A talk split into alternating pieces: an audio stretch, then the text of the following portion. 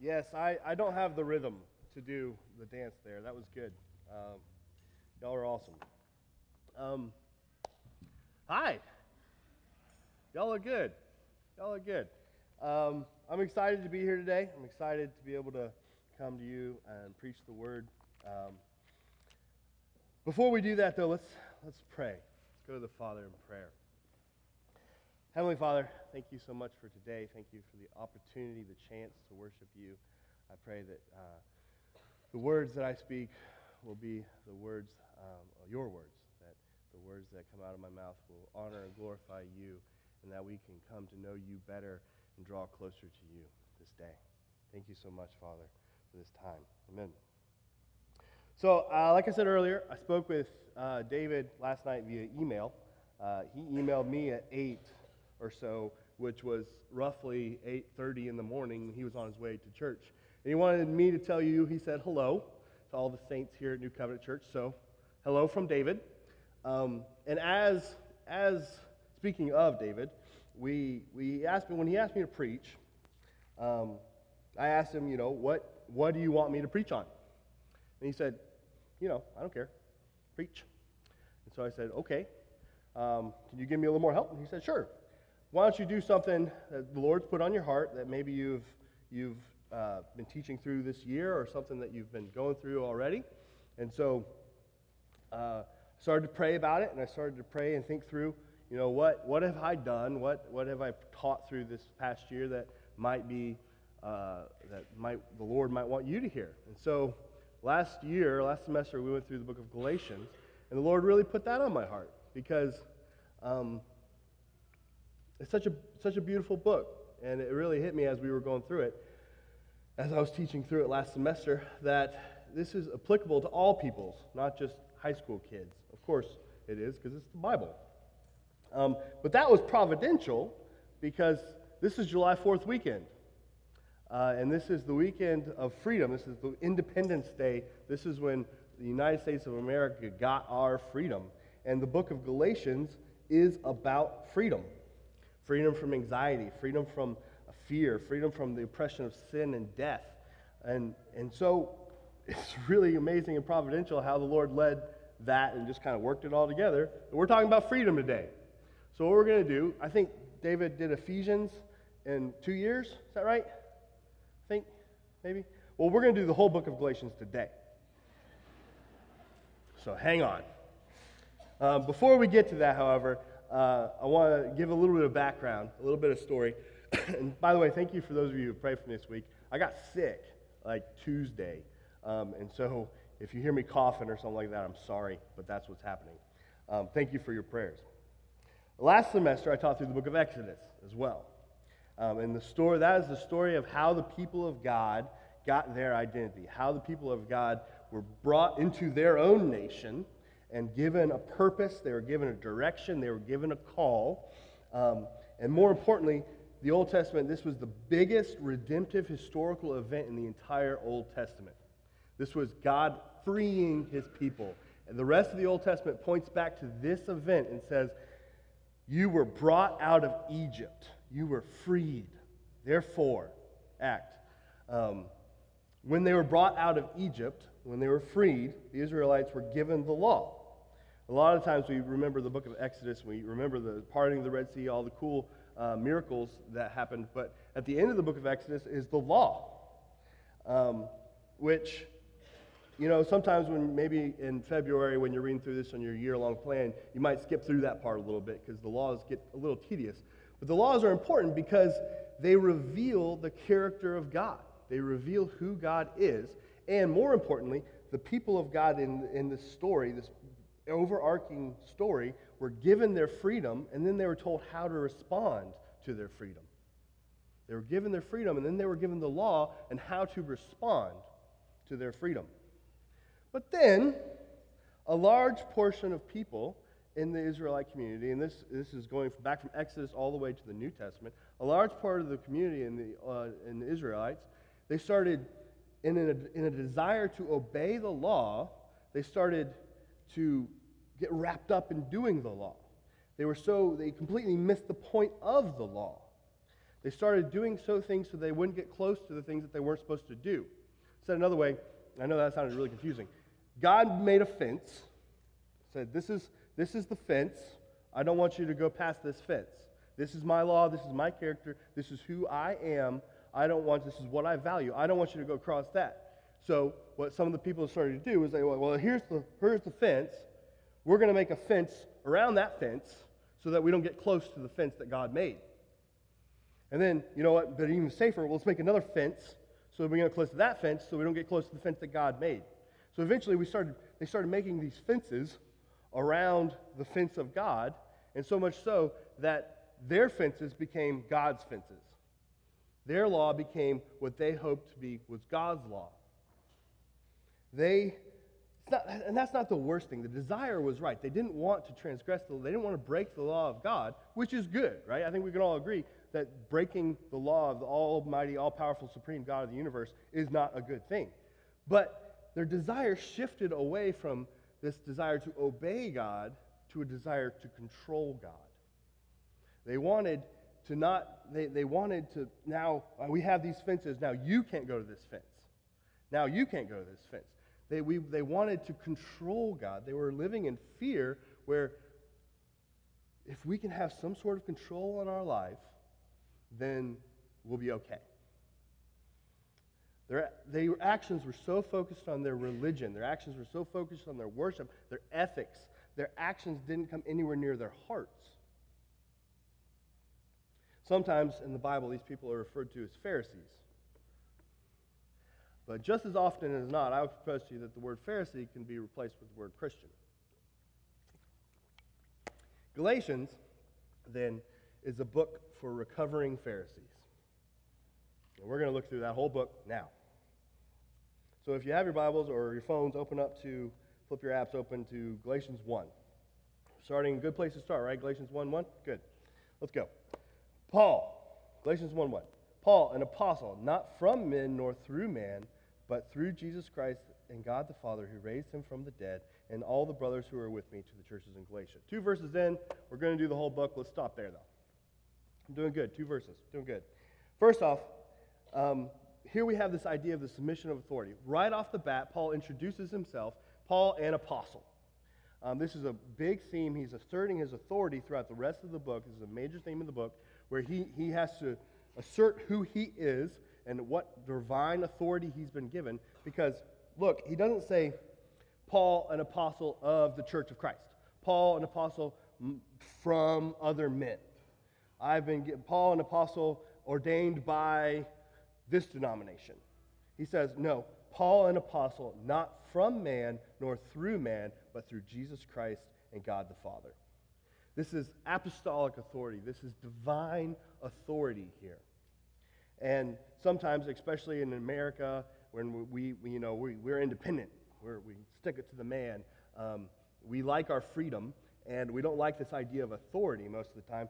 But as divine authority, as an apostolic authority that occurred one time in one, one situation, we need to submit to it. That idea of submission, too, has been kind of warped and twisted a little bit. But honestly, to me, it's a bit of a relief. This idea of submitting to the Word of God, this idea of submitting to this authority is a bit of a relief. If you're looking for truth, if you're looking for something that can be relied upon, that's something steady in an unsteady word, world, here it is. The authority of God is here, and it was given to us. When everywhere and everything around us is saying, you can't trust something, you can't trust this, you can't trust that, um, Nothing can be certain, nothing is trusted. There's huge comfort in the fact that the message of this letter, the message of the Bible, is reliable. It is trustworthy. There's huge comfort in that. The freedom of the gospel in this book that Paul preaches from through here is reliable. So, what does he preach? I said earlier that this, that this, this gospel, this, excuse me, this book was a book for recovering Pharisees. What does he say to these recovering Pharisees. 3 through 5.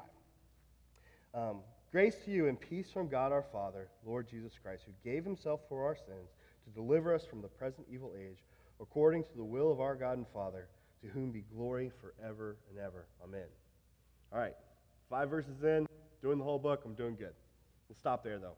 Um, the answer to the recovering Pharisees, what he tells them, is the gospel. He doesn't, he doesn't beat around the bush. He doesn't take his time. He jumps right into it from the very get go. The first five verses, he's already presented the gospel to them. This is huge. You can feel the, uh, the, the, the pressure, the anxiety almost that Paul has for these people. He wants them to know the gospel right out of the gate. There are four things, four things um, from these three verses that I pull that teach us the important things, four of the important things about the cross of Christ. First, it shows us the willingness of Jesus to go to the cross. If you look back at verse 4, who gave himself. Christ who gave himself. Um, I once heard a sermon, or I once heard a pastor, he was asked the question if God the Father killed his son, isn't that just some sort of divine child abuse? Why would I want to worship a God like that? John 10, 18, 10, 17, 18 said, where Jesus says, I laid down my life. No one takes it from me. There's no sort of divine child abuse here. Jesus gave himself willingly he walked to the cross on his own two feet willingly. Now, uh, uh, this is in my notes, but I was teaching a small group one time several years ago, and um, I don't even remember what the discussion was about, but we were leading up to the answer being the gospel. And one of the kids in my, my, my group said, Yeah, yeah, yeah, yeah, yeah, we get it, we get it, the gospel. Um, and that kind of struck me a little bit. It was like, Well, yeah, you're right. That's where we're going with this. But so often I feel like that's, that's our response to the gospel. Yeah, yeah, yeah, yeah, yeah. The gospel, we got it. Now let's move on to some more theologically rich stuff. If that's your response to the gospel, and it's been my response to the gospel, is, is that accurate of the gospel? Has the gospel really touched your life? If the most amazing event in all of human history that occurred, if our response is, yeah, yeah, yeah, yeah, yeah, the gospel, we get it. Is, is that our response? Um, the willingness of Jesus to go to the cross, he gave the most precious gift in human history. The, the, the biggest event that has ever occurred, we base our calendar off of it, is Jesus himself. He chose to do it. God didn't force him into it. The Father didn't make him do it. He said, I'll go. Send me. I'll go. He did it willingly. The second, second thing, most important thing about the cross we find in these verses is the purpose of the cross. These verses show us the purpose of the cross. Look again at uh, verse 4. He gave himself for our sins. For our sins. The purpose of the cross, for our sins. There was a transaction that took place upon the cross. There, there was a debt that was owed. There was um, a punishment to be received that was necessary. And Jesus took that for our sins. That's me and you. Martin Luther called this the great exchange, where the sins that we, the debt that we owed, was transferred to cross, to the cross on Christ. Uh, Christ gathered up the cross, gathered up the sin, put it on himself, and nailed it to the cross, and gave us his righteousness. This wasn't also just an example of supreme sacrifice. So often in literature and in movies, you see depictions of someone who's laid his life down for someone else. And a lot of times people look at that and say, well, that's great. You know, that's a good example of the way we should love and serve one another is um, by, by laying our life down. This isn't just an example of supreme sacrifice. The, the, the death of Jesus Christ was the means of atonement. It was the means of the way that we can be brought into a right relationship with God. It was by the death of cross, the forgiveness and justice can occur at the same time. Excuse me. So, what does this mean for you? What does this mean for you today, sitting in the pew or chair? Sorry, um, right now, right here, when you leave? What does this mean?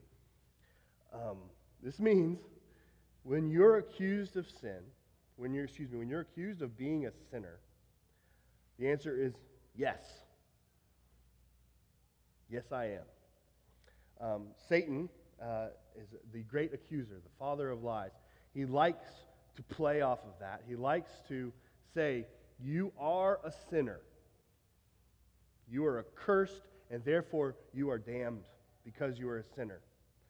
The response to that is yes, I am a sinner. We're going to listen to, to a song in a little bit called Embracing Accusations. Uh, I'm going to le- read you some lyrics because they're so powerful. Um, I'm not going to sing them because I don't want to put you through that, but I'm going to read them. It says this The devil is preaching the song of the redeemed. The devil is preaching the song of the redeemed, that I am cursed and gone astray. I cannot gain salvation. The devil's singing over me an age old song that I am cursed and gone astray, singing the first verse so conveniently over me, but he's forgotten the refrain Jesus saves. So when you're accused of being a sinner, when you're accused that you are a sinner worth nothing of damnation, but damnation, the answer is yes, I am a sinner, but Jesus saves. Yes, I am a sinner, and Jesus still died for me. That takes the sting right out of it. It takes all the power away when Christ was willing to lay himself down for you. Thirdly, uh, the third most important thing we pull from this text is it shows us the effect of the cross to deliver us from this present evil age. To deliver, deliver us from this present evil age. This is, the gospel is a rescue mission. The gospel, um, just like the Israelites were rescued from Egypt and brought into, brought towards the promised land, we are rescued from this evil age. Notice it doesn't say the evil world, or, or the idea is not, not necessarily a modern time period, so to speak, but rather it's talking about this age of sin and corruption, the age of Genesis 3 to Revelation 22, which we're still in. Theologians have called this the already not yet, because, excuse me, we, we live in this evil realm of sin and corruption and death and despair. We live there, but we have been saved. The already, we're already saved, but not yet brought to fruition, not yet brought to completion, which will occur in Genesis 20 or Revelation 22. Fourthly, shows us the origin of the cross. The origin of the cross, according to the will of our God and Father verse 4 there. Um, the execution of Jesus was not an unforeseen tragedy. God, God didn't go, oh no, what, what happened? Jesus died. God didn't do that. This was part of his plan from all eternity for sinners. This was rooted in God's mind. One commentator said it beautifully. He said, The Father does not love us because the Son died for us. Rather, the Son died for us because the Father loves us. The Father does not love us because the Son died for us. Rather, the Son died for us because the Father loves us. There's such, there's such a beauty in that the origin of the cross was in the Father's heart. And in verse 5, to whom be the glory forever and ever. What other response can we have to this wonderful, beautiful gospel message than to give God the glory forever and ever? Notice, too, that these verses, they don't say a single thing, not one word, about what you do for God. Not a single thing about anything that we can or anything that we do do to get to God. They simply say what God has done in human history. It is through grace alone, by faith, that Jesus saves, not anything that we have done. So, in light of this glorious work, in light of this glorious grace that we've been given, how do we respond? Said another way, how do we, in verse 5, give glory back to God the Father forever and ever? I told you we're going to go through the whole book. So we got five, five chapters in. I got like 10 minutes left. We're doing good. Excuse me. Well, let's flip over to verse chapter 4. Chapter 4. Um, how do we respond? How do we give glory to God? Since we've been given this freedom from the oppression of sin and death, um, we're, we're freed from this idea of trying to earn God's approval. What do we do with this freedom? Um, a good place to start is what is freedom? What is freedom? When I first was, was thinking through this, the first thought that popped into my head uh, was William Wallace. Have you, have you seen the movie Braveheart? William Wallace, when he screams out freedom, you know. Um, and then he's, he does the rally, rallying speech to get his men to fight. Um, but is that what freedom is? Is that what freedom is when, you, when you're uh, fighting or, or, or um, uh, rallying people to a cause or something that women, men and women have fought and died for? Um, is that what freedom? Uh, I, I maybe. I, I, think the great church father Augustine said it very well. Uh, he said that true freedom is not a choice or lack of constraint, but is being what you are meant to be. Humans were created in the image of God, and then true freedom is then found in not moving away from that image, but living it out. The closer we conform to the true image of God, Jesus Christ, the freer we become. The farther we drift from it, the more our freedom shrinks. Augustine had a lot of good thoughts. So, how do we conform to Christ then? Let's look, uh, look at chapter 5. Sorry. Chapter 5 in Galatians. A little bit of background on that. Paul spent four chapters, right out the gate, he presents the gospel. Then he spends four chapters um, telling the Galatians that when you add something to the cross of Christ, it nullifies it. So the specific thing they're, they're, they're, they're having a hard time with here is circumcision. They're, they're saying there are men coming in and telling them you need to believe the gospel of Christ and be circumcised in order to be saved. Um, Paul, Paul pushes back against that pretty strongly. This is one of the strongest worded letters in the New Testament. Um, Paul is fighting fiercely here. And it's because when you add something to the cross of Christ, when you say Jesus plus circumcision, Jesus plus going to this denomination, Jesus plus doing this, like it nullifies the cross of Christ. Paul, we need to rebel against that idea of adding anything to the cross of Christ because that cross of Christ is sufficient and strong enough to stand on its own.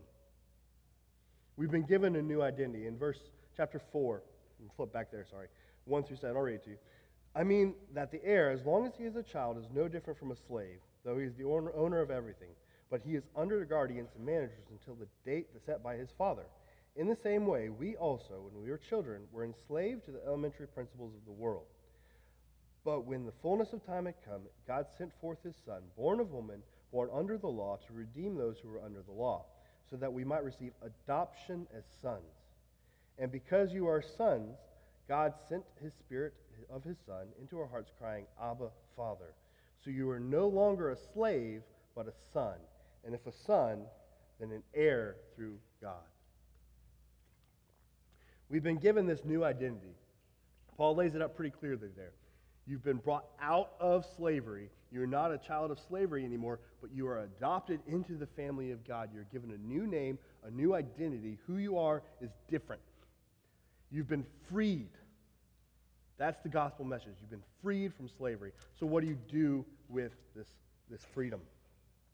Um, in chapter 5, Paul starts it out here. And I would offer that there are two responses that typically we, we do with our freedom. Two responses. The first one is legalism. Let's look at verse 5, or chapter 5, verse 1. For freedom Christ has set us free. Stand firm, therefore, and do not submit again to a yoke of slavery. Um, this idea of legalism. Do not submit again to a yoke of slavery. Why would we do that?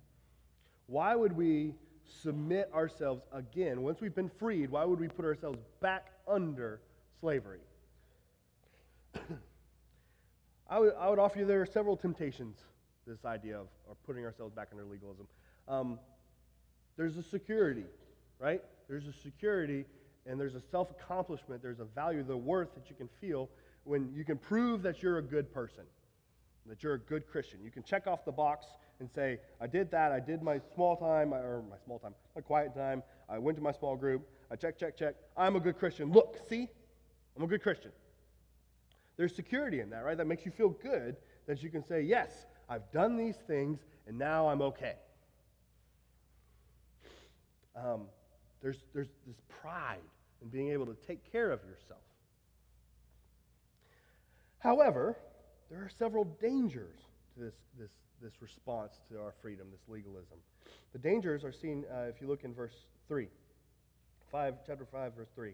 I testify again to every man who accepts circumcision that he is obligated to keep the whole law. You are severed from Christ, you who would be justified by the law. You have fallen away from grace. Obligated to keep the whole law. If you accept one part of the law, you got to do it all. If you accept one thing, you have to do it all. You're severed from Christ. You're fallen away from grace. By trying to check these boxes, you're accomplishing the opposite of what you're trying to do. If you don't need Jesus for salvation, then the work and the, the work of the cross means nothing. If you can save yourself, then Jesus died for nothing. And Jesus doesn't die for nothing. By trying to gain salvation by the things that you do, by trying to prove yourself, you actually lose yourself. You lose the gospel, and in doing so, you give up the relationship with God. Secondly, the second kind of thing we learn about how we, how we respond to our freedom is license. License is this idea of a loose living or, or a liberty of action, being able to kind of do whatever you want to do. I've been freed, so I can do whatever I want. Um, legalism demands responsibility without freedom. License grants freedom without responsibility. There are a plethora of examples here. Um, in the 60s, there was the free love movement, where basically it was just you can do whatever you want and have just indiscriminate sex with whoever you want. There's an old Greek proverb that says, A free man is one who lives as he chooses. The free man is one who lives as he chooses. But is that true freedom? Is that what it really means to be free? To be able to do whatever you want with no consequences? Look at uh, chapter 5, verse 13. For you were called to freedom, brothers, only do not use your freedom as opportunity for the flesh, but through love serve one another. The Greek word here that's translated as an opportunity, it comes from this idea of a military term as a base of operations. So essentially, the idea here is that we, we must not allow sin to gain a beachhead to launch a spiritual attack against us. So, license then is self enslaving. John 8 34 says, Truly, truly, I say to you, everyone who commits a sin is a slave to sin. In other words, license is the very opposite of liberty. It's really just another form of slavery. If you've committed one, sli- one sin, you are a slave to sin. So, in, in living however you want with no responsibility, with no, no, no consequences, you are actually enslaved to your own sin. You're not free. Secondly, it's self-destroying. License is self-destroying. Galatians 5.15. Um, if you bite and devour one another, watch out that you are not consumed by one another. The Galatians here are in a lot of fights, disputes, arguments. They're arguing over specifically circumcision, but mainly the whole law.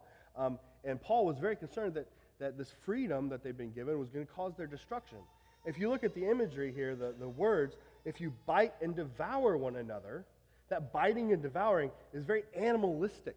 It sounds like a wild animal here.